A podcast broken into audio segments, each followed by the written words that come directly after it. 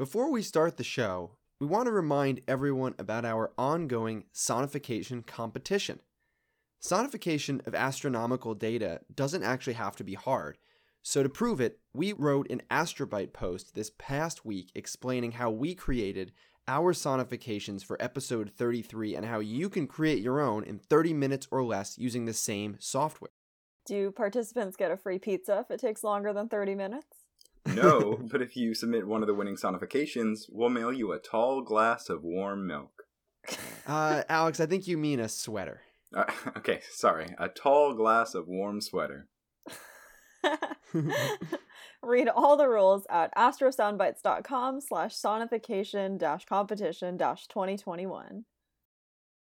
Every day, the graduate student writers of astrobites.org publish summaries of recent developments in astronomy. Then we sit down with recent astrobites of our choosing and bring them together, sometimes in ways you wouldn't expect. We call it Astro Soundbites.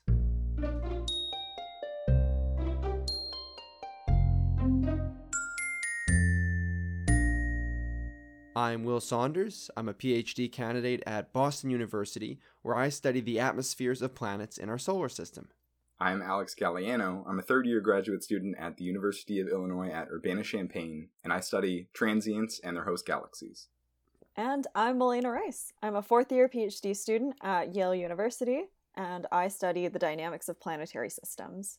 You're listening to episode 38 Keep Your Head in the Clouds. Astronomers can often use the term cloud liberally. We might talk about molecular clouds, ionized clouds of hydrogen or other gases, interstellar gas clouds.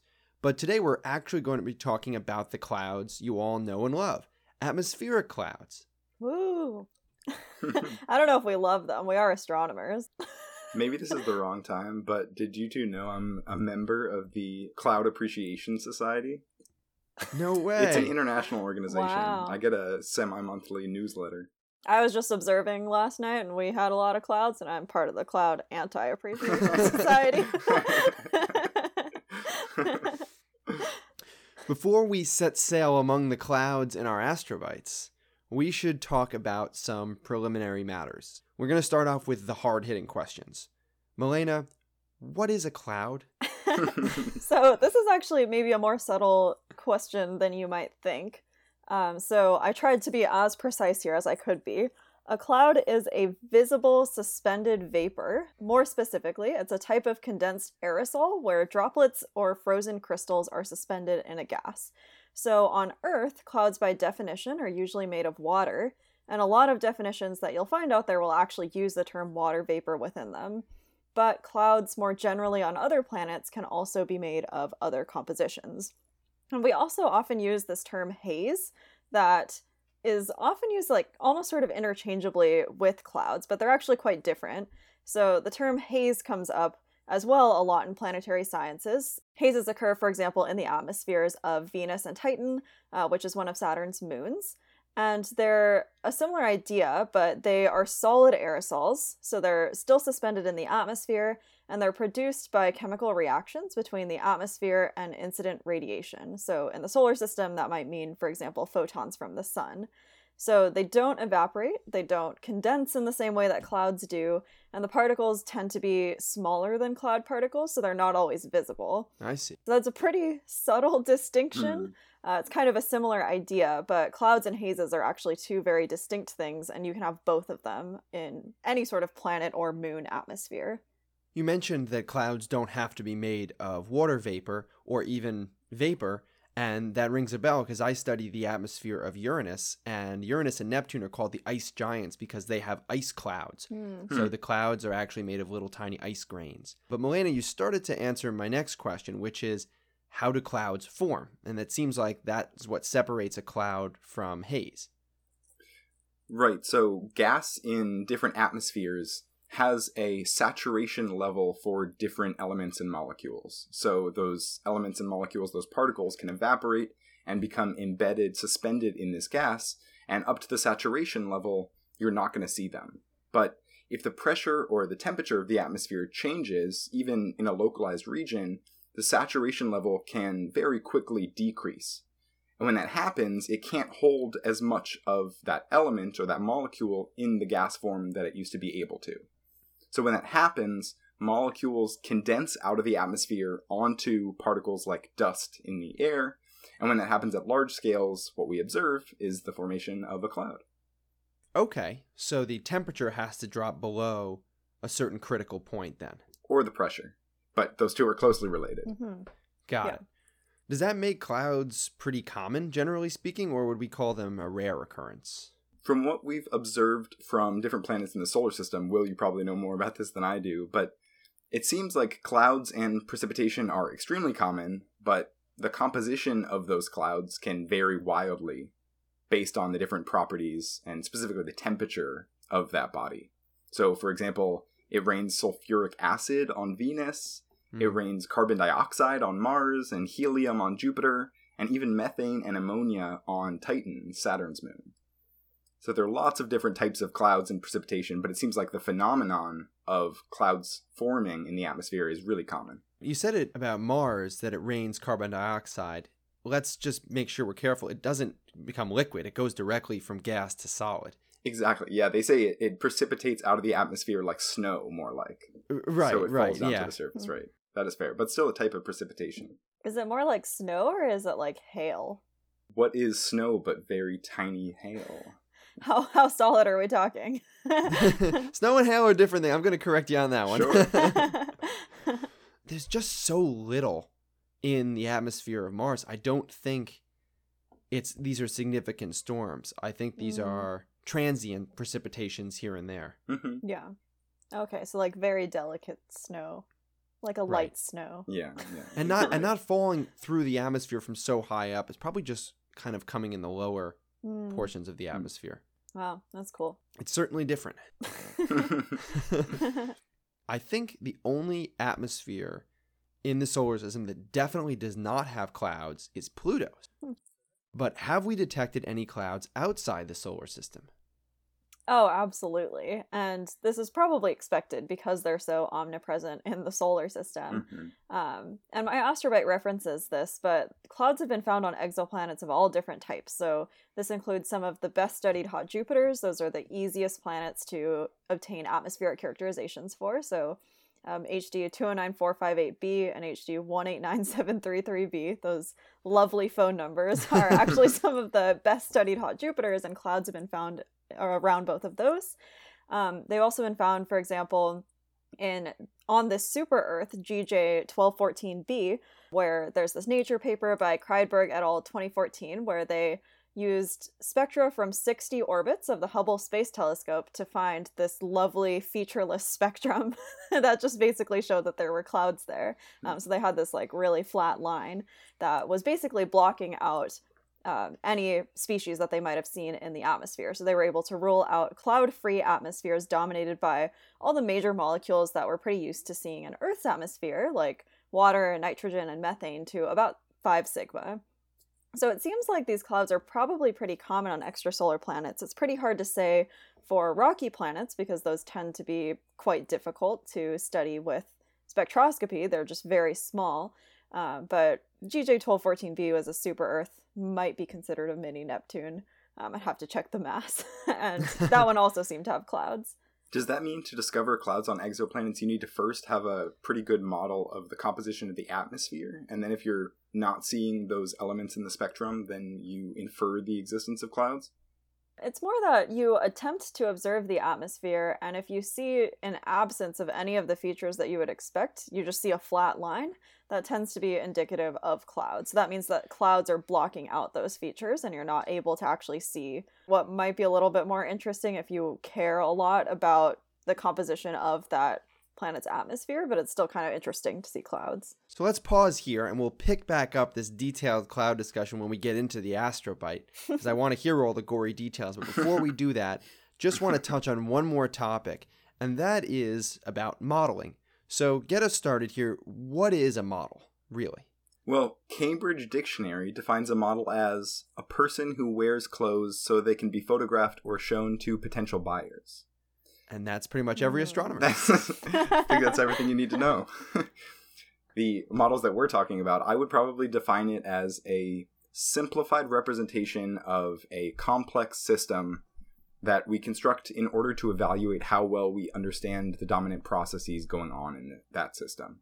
So mm. we're never going to get a complete understanding of every little subtle mechanism going on in whatever we're studying, depending on the physical system, but usually you can do pretty good to zeroth or first order just by considering a few large scale like forces for example mm-hmm. and so we build a model on what we think is happening and then that allows us to see where we went wrong and what other forces we're missing yeah i think the only thing that i would add to that because i think that was a really good definition is that it's really important that models make reproducible the underlying processes so then they're used to test this idea and see if you're able to reproduce similar results in the future.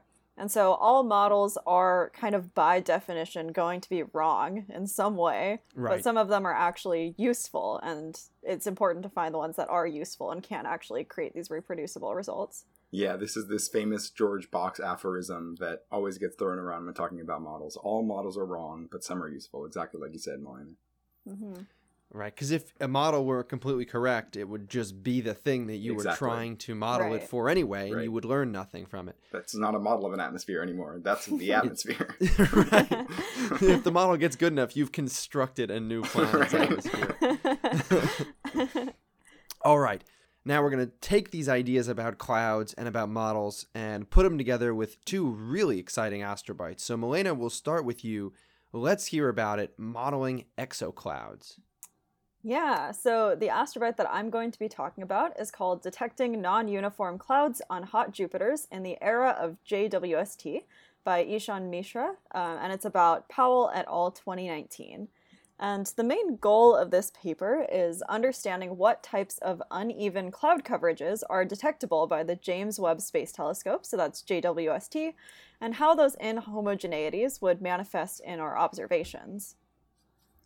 So, a lot of this paper is based on this idea of transmission spectroscopy. So, I want to start there and just kind of define some of these terms. We can learn about the atmospheric properties of an exoplanet by studying how its apparent size changes as a function of wavelength due to the presence of molecular and atomic species in the atmosphere that absorb light at specific wavelengths. It looks like a spectrum ultimately, but what you're actually seeing is the radius of the planet looks slightly bigger and smaller at subtly different wavelengths. But if you have clouds in the atmosphere, then they can actually block out the signals that you would have otherwise seen from these atoms and molecules. So that prevents us from learning more about these atmospheres since we can't see past the clouds. They are just blocking our view. Hmm. It's the same problem as you were saying when you went observing last night and there were clouds, right? You can't mm. see into space, right? It's the same idea. Yeah. Yeah, it's like at least we don't have clouds on the earth then, but then we have clouds there and you don't know if they're going to be transient, but they might be. They might be inhomogeneous, as we'll hear more about. I was about mm. to say, imagine if the same cloud that blocked out your observing last night was observed by some alien race on another planet, and they were looking at the spectrum of the Earth, saying, "Look, we have evidence for a cloud." yeah, I mean, you know, anything's possible. All right, so tell us more about this paper, Malena. Yeah, so this paper is specifically focusing on what the atmospheres of hot Jupiters might look like and how that would manifest in observations taken by James Webb, where hot Jupiters are giant planets that are orbiting really close to their host stars. So they have really high temperatures, hence being called hot, and a lot of really unusual properties. So hot Jupiters have super crazy atmospheres. They include chemical compounds that are really unusual in the solar system, like aluminum and titanium oxides um, that are able to condense at these incredibly high temperatures that are, exist in hot Jupiter atmospheres, but that don't really exist in any of the atmospheres in the solar system. So, hot Jupiters are thought to probably have really non uniform clouds because of their very unusual properties. So, they tend to be tidally locked, which means that just one side of the planet is facing the host star at all times, and the other side never faces the star. So, you have this really strong differential temperature change between the day side and the night side of the planet. And that means that you're going to have very different cloud coverage potentially because of this very strong gradient in temperature. Okay. Yeah. So different gases will condense to form clouds at different temperatures. And so that means that you might have clouds of certain compositions at certain temperatures. They might go away at other temperatures. And it's going to not be the same across the entire planet if it's tidally locked because it's not spinning in the same way that the Earth does, where it's kind of more uniform, at least across the globe. Mm-hmm. So I feel like in astronomy, most of the things we model, we just assume they're spherically symmetric. So if you have an atmosphere that really depends on the angle that you're observing it at, then how do you begin to model those differences in 3D? Yeah, so so that's what this study is trying to do because a lot of these atmospheric models are assuming 1D atmospheric spectra. So it's really not necessarily taking into account all of the 3D information. And that's necessary actually right now with the current instrumentation that we have because we just don't have enough information from these spectra to be able to say, oh, we're go- getting this 3D set of information that we can actually pull out and distinguish the degeneracies from each other. Hmm. Uh, but in this paper, they're actually looking to see will James Webb be able to do this if you, say, looked at a planet that had inhomogeneous clouds? Could you actually distinguish it w- from one that has non inhomogeneous clouds? And they were looking to try to see what those differences are. So I don't think we're at the point of actually saying we have a map of the weather of this planet and can specifically say where all the clouds are, but we might be able to actually say, oh, this one clearly does not have uniform cloud coverage. It must be inhomogeneous, or else we wouldn't see these particular spectral features. Got it. So, what are the spectral features that tell us that it's inhomogeneous cloud coverage? The authors here simulated how those temperature differences would create these changes that you're asking about, and that's specifically what they were interested in. They found that the cloud structure is quite different on the east and the west limbs of the planet. So, the side rotating away from the star and the side rotating towards it are going to have different temperatures. Um, and this leads to observable changes in what James Webb would see, where the west limb should be a lot cloudier than the east, and then the east limb has clouds at a lot higher altitudes, which make the apparent radius of the planet seem bigger. So when you sort of agglomerate all of this Mhm. and then create a model spectrum of how it would look different, it creates these sort of distinctive features at very specific wavelengths in the spectra where you actually can sort of tell by eye looking at like the plots that they created oh these are very clearly different spectra and the authors found that these differences should actually be significant enough that James Webb should be able to tell if the planet has uniform cloud coverage or not. Um, so you would just look at particular wavelength regions and see, you know, do these lines still appear? Do they not appear?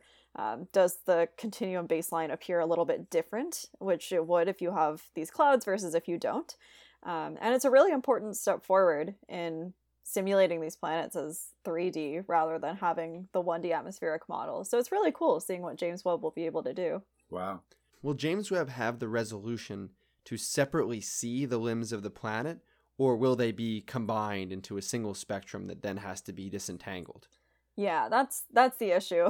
James Webb is it's just looking at the star, and all of this is just looking at the Oh. star because we're looking at you know star plus planet spectrum and then star without planet spectrum and comparing those.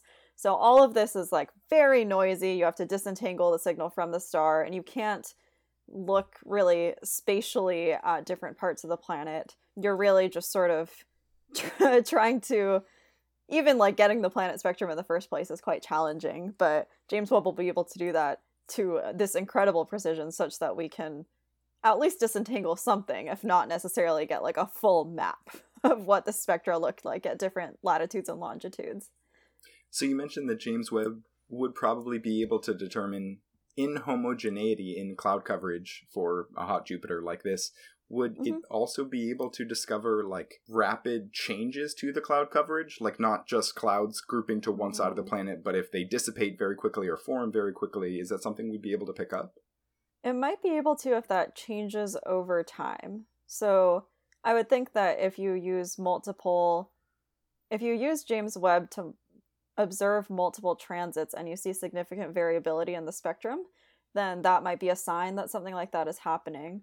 Yeah, but I think it would just require multiple visits by James Webb to be able to see that. And I'm not sure just how much it would have to Mm, change to right. actually be able to see something interesting. Right. Um, so it's certainly possible, but I'm not entirely clear like exactly what that limit is and what we're able to disentangle. That's super cool. Yeah, so much exciting science. It's going to be launched so soon. Fingers crossed. I know. yeah.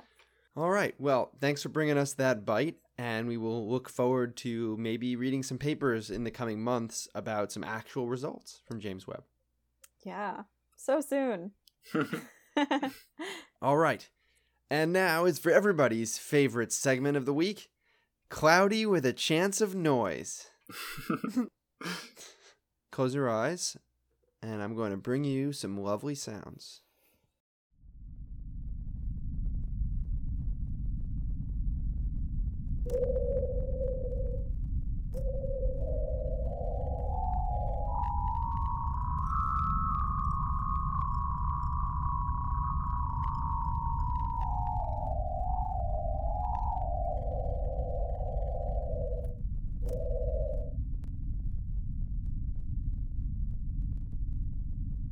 All right. Any guesses on what that might be? that was an interesting one.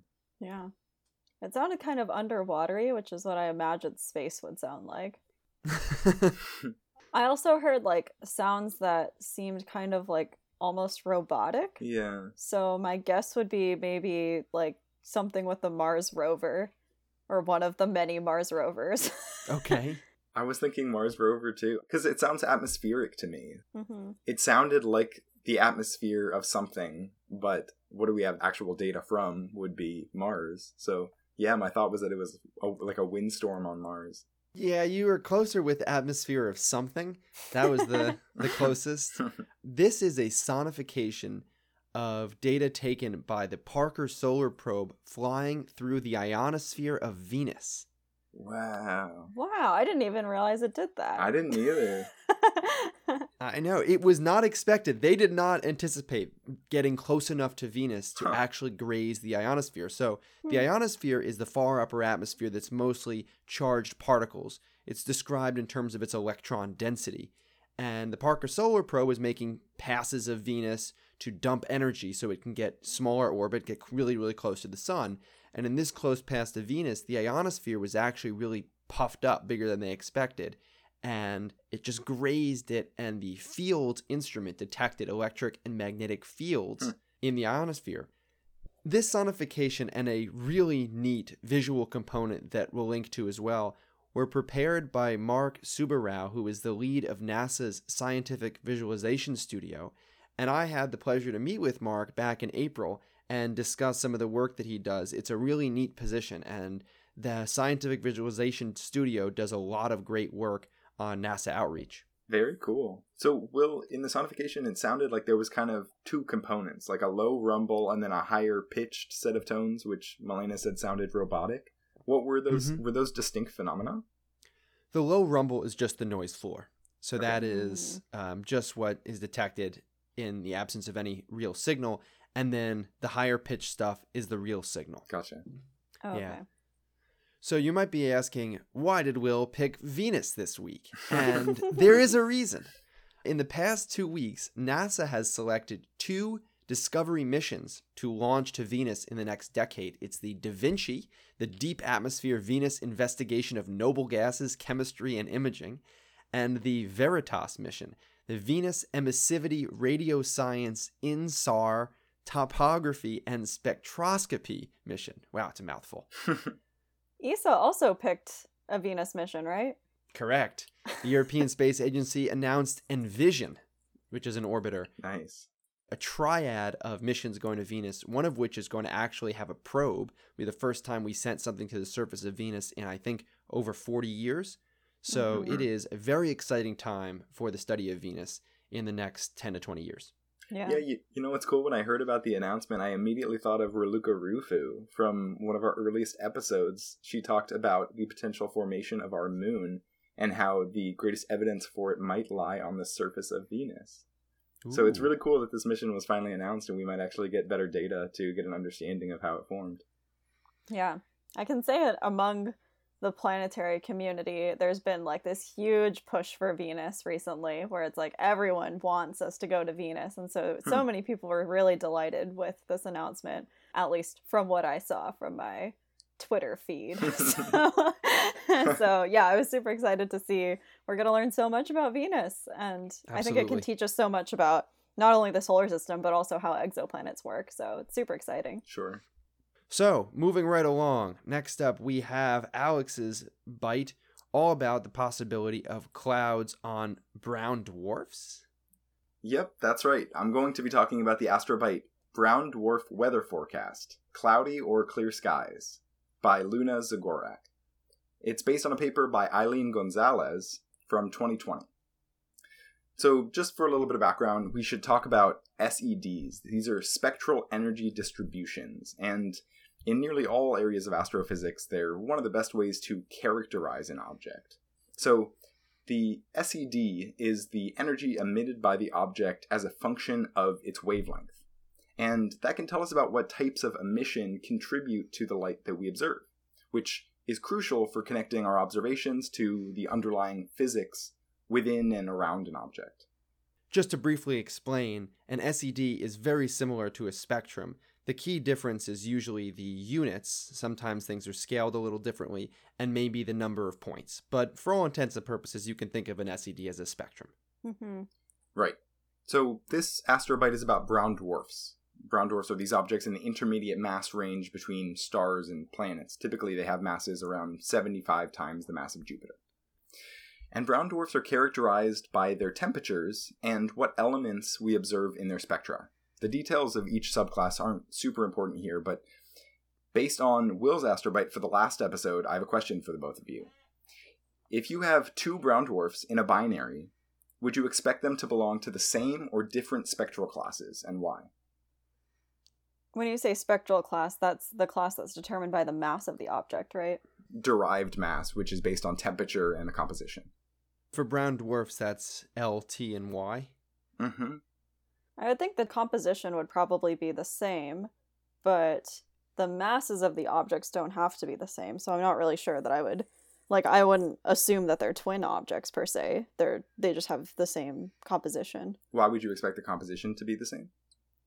because they formed in the exact same location in a molecular cloud. Ah, exactly. So this brings us to this object SDSS J1416 2408 plus 1348263AB. Wow, and you thought HD 209458 was a lot. Jeez. I'll be calling the system 1416AB from here on out. okay. now, 1416AB is the only brown dwarf binary discovered to date where the two dwarfs, 1416A and 1416B respectively, have different spectral classes. Oh, This is unusual if you'd expect them to form in the exact same locations as Malena mentioned. So the authors in this paper constructed a set of atmospheric models and compared their resulting predictions for the SED to observations of each brown dwarf in the system to figure out exactly what the atmosphere might be like. okay. And I assume that these model atmospheres have clouds in them? right. So they used a code called Brewster, and the models had three different pieces. One, they had to assume some relationship between pressure and temperature in different levels of the atmosphere, different layers. Two, they assumed a chemical composition of the atmosphere. They actually recovered this composition from spectra of the binary. And three, they vary the opacity of each of the layers of the atmosphere. So this is like simulating cloud coverage. If you have high opacity, that's like having many clouds or very thick clouds. If you have a low opacity, you probably have very few clouds. So they modeled the two objects separately, and did they have two separate set of spectra that they were trying to match, or were they somehow like jointly modeling them? Yeah, also a really great question. It turns out this is a really wide binary system, so it's actually possible to disentangle the observations from each individual brown dwarf, which is Oh, how cool. they're Okay. able to model this system in detail. Okay, great. And then they used the Monte Carlo code MC. They iteratively sampled their parameter space and they found the atmospheric models that best fit our observations of this system. and the two objects were modeled completely separately, and they were just seeing do the MCMC chains give you the exact same result for each of them? Is that right? Exactly. Exactly. Okay. And then they found clouds? Well, what they found is that for 1416A, their best model was a cloud model, where the opacity varied as a power law. And based on the properties of the best fit clouds, we could be looking at clouds composed of iron, which is crazy Whoa. to think about. Hmm. And for the best model for 1416B, they found a model with no clouds. So you should probably pick 1416B if you're looking for your next vacation destination. What would cause that though? Why would one of them have clouds and the other doesn't? Yeah, that's a great question. And this kind of touches on the question that I alluded to at the very beginning of this astrobite, which is if these two brown dwarfs formed in the same environments, why are their spectral subclasses different? Hmm. It turns out this can be attributed, Malena kind of gave away the answer at the very beginning, but to differences in initial mass. So, Hmm. because the masses are different of these objects, they are at different positions along the brown dwarf evolutionary track. Okay. Hmm. Right. So some of the species we observe in 1416A will have sunken to deeper levels of the atmosphere past the point where we can see them by the time we reach the temperature of 1416B. The other question you asked, Malena, which was why would we observe clouds on one and not the other, potentially attributed to different positions along the evolutionary track, but it's also not quite known what the atmospheric properties are of different subclasses of brown dwarfs. This was a system that we could observe because it was close, because it was a wide binary, and because we had lots of data.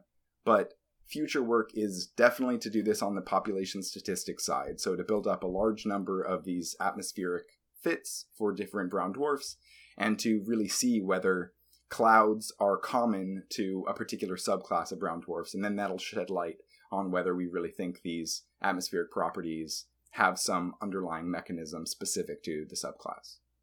I know brown dwarfs are kind of like in between stars and planets, but do they normally have clouds? How big does an object have to get to not have clouds anymore?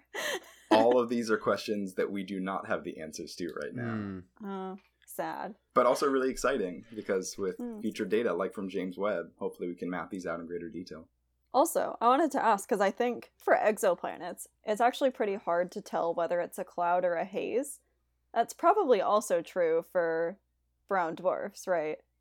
Where we just say clouds because it's like the word that we're most familiar with, but I think that's actually not technically correct to just assume that it's a cloud. Right, yeah. I'm not sure of the details of the cloud model they assumed. I would guess if you can't distinguish haze and clouds by opacity alone, then you're not going to be able to distinguish it from their models. At a certain point, what is the difference between haze and clouds when it comes to absorbing light? They they both do that equally well. Right. But Alex, you said they modeled the clouds as a power law. So that's like as you get deeper, the opacity just gets higher, keeps getting thicker and thicker. The opacity changes. I'm not entirely sure in which direction it changes. Okay. What we see on Earth is the cloud base, the lower limit of the clouds is like kind of a wall. Hmm. You know, you notice this when you're in an airplane and you actually go up into a cloud. It doesn't start gradually. You just pop into the cloud and then you sort of pop out the top and you exit up into the next layer of the atmosphere. So clouds are sort of in a narrow band. Rarely are they so tall or so gradual. Right, yeah, and actually they divided up their modeled atmospheres into 65 distinct layers. Oh, okay. So even if they have uh, the cloud opacity evolving as a power law in one of the distinct layers, it's still relatively localized in the sense that you're talking about. Okay, makes sense. It sounds like a robust model. hmm That's a super cool astrobite. Thank you, Alex. Yeah, I learned a lot about brown dwarfs that I had never learned about before. So let's move along to our one sentence summaries. Hot Jupiters should have non uniform cloud coverage due to their tidally locked orbits and large temperature gradients, and that non uniformity just might be observable with the James Webb Space Telescope. Straight into the point. How about you, Alex? If you've been waiting on a three day forecast to book your next brown dwarf vacation, wait no longer. 1416b is the place to be. That's a lot less literal than mine. I like to go poetic with mine. Don't actually go. It's actually incredibly hot, but. Uh... All right. A couple of questions I have. Whenever models are discussed, I think it's worth adding that there are some limitations to the power of modeling, and there can be drawbacks from using even a good model. So, at what point do the benefits outweigh the dangers of modeling? And at what point are you in the danger zone and need to stop?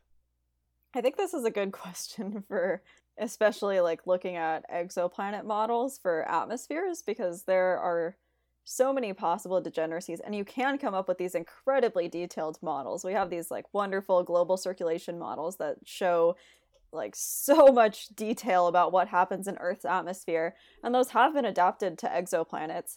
And you can certainly learn a lot about what, in theory, could be happening in exoplanets, but we also just don't have that much information about these exoplanets just yet. And so I think either way, it's useful to understand theoretically what could happen, but there's sort of a question of, you know, at what point are observations going to actually catch up with that? And there are lots of space missions that will be launched in the immediate future, and by that I mean within the next decade, that will really advance our knowledge of exoplanet atmospheres. But to be able to actually map out like an entire 3D global map to the same extent that you can actually justify like all of the detail of the Earth type models, I'm not 100% sure. I still like again think that it's useful as a thought experiment, but yeah. Yeah, I think the value in models lies in us continually reminding ourselves that the model is limited that we mm-hmm. we ourselves constructed the model. Because i think when the models get so good it can be really easy to be lulled into a false sense of confidence and everything we see in the model convince ourselves that it's some reflection of reality. This is why i like the george box quote is all models are wrong. It's it's very provocative but i think helps to humble us so that if we see something in our model we can dig for the answer both within a limitation of the model and within actual underlying phenomena that we haven't yet observed because I think both are really important. Absolutely. Yeah. They're still useful as long as you are pretty sure that you're capturing all the major components. The problem is sometimes we're looking at objects that have never really been studied in great detail before. In fact, that's kind of the point of a lot of research. Right. And so it's it can be tough to know whether you are capturing all of the major components eh, for something that you've just never seen before. And I think that's an important question to think about. Or on the flip side, you could capture components that we can never observe. And so your model has mm-hmm. detail that is sort of a waste of time or waste of computing power potentially. Mm-hmm. If you can distinguish observationally between different models, it might be great. But if you can't, and there's no realistic way for us to for a long time, it, it does raise some red flags. But my experience with modeling, when I did a, a summer internship a few years ago at NASA Ames and worked with someone who does protoplanetary disk modeling and she has you know a really intense model and runs on supercomputers and i was given access to it and said you know explore it right play with some of the parameters see what happens and i just I just went crazy and started putting in things and finding results. I'm like, okay, I can make a whole planetary system if this equals that value and this equals that value. and I brought it to her and she's like, Will, this is complete nonsense. These values do not happen. You cannot get these in space. And so I had to rethink it. I had to actually go to the literature and say, okay, what actually can be done? Mm-hmm. Because the model will do anything you want it to, but that doesn't mean it's actually realistic. It's important to have some reality to anchor your models to, I think. Although I do push back against the idea of models that are not necessarily testable being not useful. I think they actually can be useful because that's sort of saying like all of string theory is completely useless, and I still think it's quite an interesting thought experiment. So even if it's not testable, I think it's interesting to consider the possibilities. This is a caution to our listeners that we are getting close to philosophy. we always do. And we can go over the edge. I'm ready to. Just warning everybody. I also think that pushing the limits of your model past what has been observed or what is reasonable given observed data sets is still a valuable exercise as well because simulating things that we have never observed before in some sense better prepares us for observing mm-hmm. things that we've never observed before yeah, and along that line, we don't necessarily know what we're going to be able to prove in the future or probe more thoroughly. Right. So I would definitely not say with 100% confidence that we can't ever test string theory. I don't know. Maybe we can. so there are tons of things I'm sure that we are able to do now that 100 years ago people would have thought you were completely insane if Mhm, you mhm. thought that was testable. So I don't know. There, there are so many possibilities. Try not to rule anything out before it's, I don't know, mathematically proven that you can't. And even then, even then machine learning has made great bounds in like pushing past the Lyapunov timescales for like modeling chaos, for example, which like was Mhm. thought to be impossible. And so it's really interesting. There's so much that you can do that might even seem impossible, like when you work out the math, and then after you explore it further, it's actually not impossible. That's amazing. Universe is cool. Astronomers love to push the boundary of what's possible, right? We want to extract the data from the noise even when it seems impossible to do. And often Mhm. we've developed methods to do it quite well. So the question I ask is are we looking for clouds on exoplanets and brown dwarfs because it's scientifically impactful or because it is the cutting edge of what is possible and we want to extract all the data we can?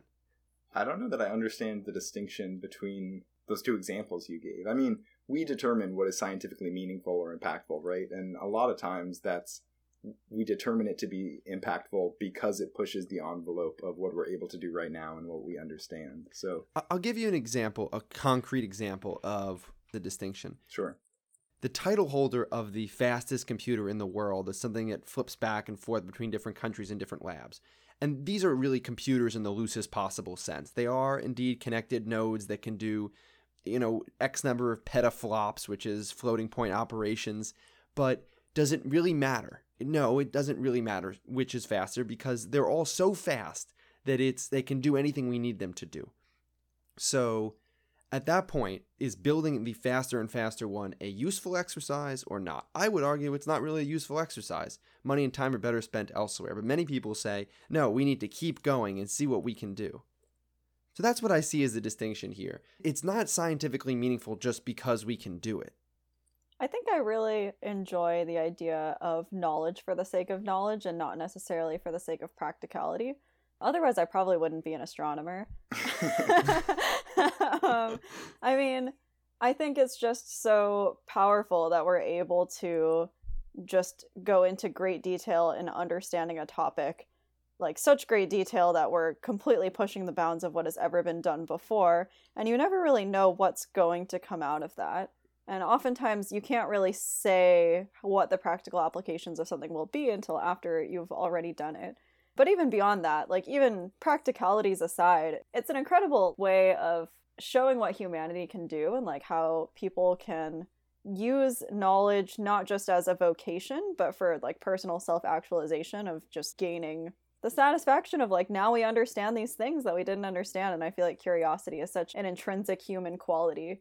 Yeah, I completely agree. And you said that probably much more eloquently than I would be able to. I think on the application side, we've been talking about the kind of leapfrogging utility of observations and theory or models. And I think that for those to be useful and to kind of continue to pull each other along, one of them has to be in the lead at any given time, right? So you could have a model that you develop that's in advance of the observations that we have, and somebody could easily throw stones at that and say, well, why are you making a model for something we've never observed? But then it pushes the observations to catch up and to match and compare against the model that we have. And then it pushes past and say, well, now let's come up with a model for the things that we've observed. So I think there is immediate utility in this back and forth, and it kind of pushes everything else to rise to the occasion to match that one thing. So that's kind of the immediate utility. But then again, just echoing exactly what Malena said, that I think as a species, it's really beautiful just the fact that we can create and explore and that's kind of what culture is all about right is like being able to push the envelope and create new things whether it's art or science learning about something new but just to do things that people haven't done before or to do those same things in new ways i think that's Mhm. what's important Also, I guess for a more concrete answer, if you actually really do care about the applications very much, all of this is pushing towards being able to model small exoplanet atmospheres more accurately. Well, specifically, all of the topics that we've talked about in this particular episode. And a big, big question that is perhaps a practical question that a lot of astronomers are working towards is is there life on other planets? So I think that's really the ultimate goal.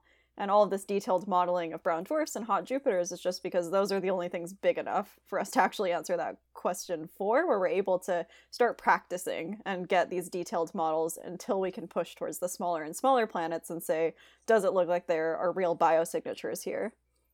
And to your very first point, Will, about whether it's a valuable utility to try and push toward faster processors and larger computers and how many teraflops compared to another, I think that if we develop the computational power to do something, then we'll look for applications. We'll find things to do with it. And that's how we continue to advance the field. Well, there are, there are two ways of advancing computing there's getting more power, and there's innovating a new approach to getting power. So I think instead of making a computer 10% bigger than the previous record holder, you're better off spending time investigating quantum computing, which would get you a million times better than the previous record holder in a million smaller space. You see, and that's sort of my point with that example, which is that's why I think it's it's money and time poorly spent. I don't know that that tracks over to astronomy, and I think your answer, Malena, is hmm. is quite convincing to everyone except taxpayers and funding agencies who will say no. Um, that's great. Go read a book. You know we're not going to spend our money. You know and and I, I may personally disagree and you may personally disagree but at some point we do have to answer to those authorities. Yeah i mean i gave a very phd answer i think. Right.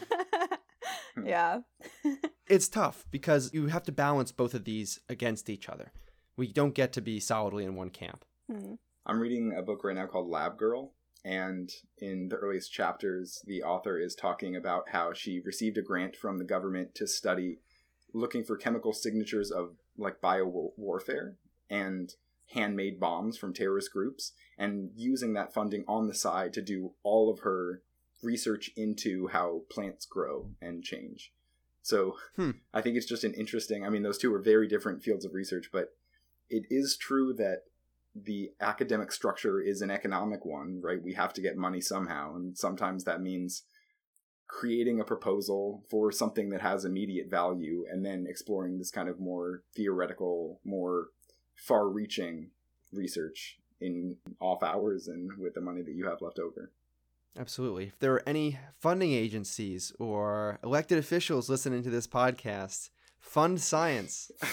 It'll pay dividends for society. So, with that, we will conclude episode 38 Keep Your Head in the Clouds. If you care to read the two astrobites we talked about today, or peruse the associated papers, check out the links in the show notes as usual. If you'd like to hear more from us, you can listen to our many episodes on Apple Podcasts, Spotify, Google Play, and SoundCloud. As the nation excitedly reopens, next time you see a friend, tell that person to give us a listen. Then you'll have something to talk about other than who got surprisingly ripped during quarantine. Thanks for listening, and don't forget to keep your ears to the cosmos.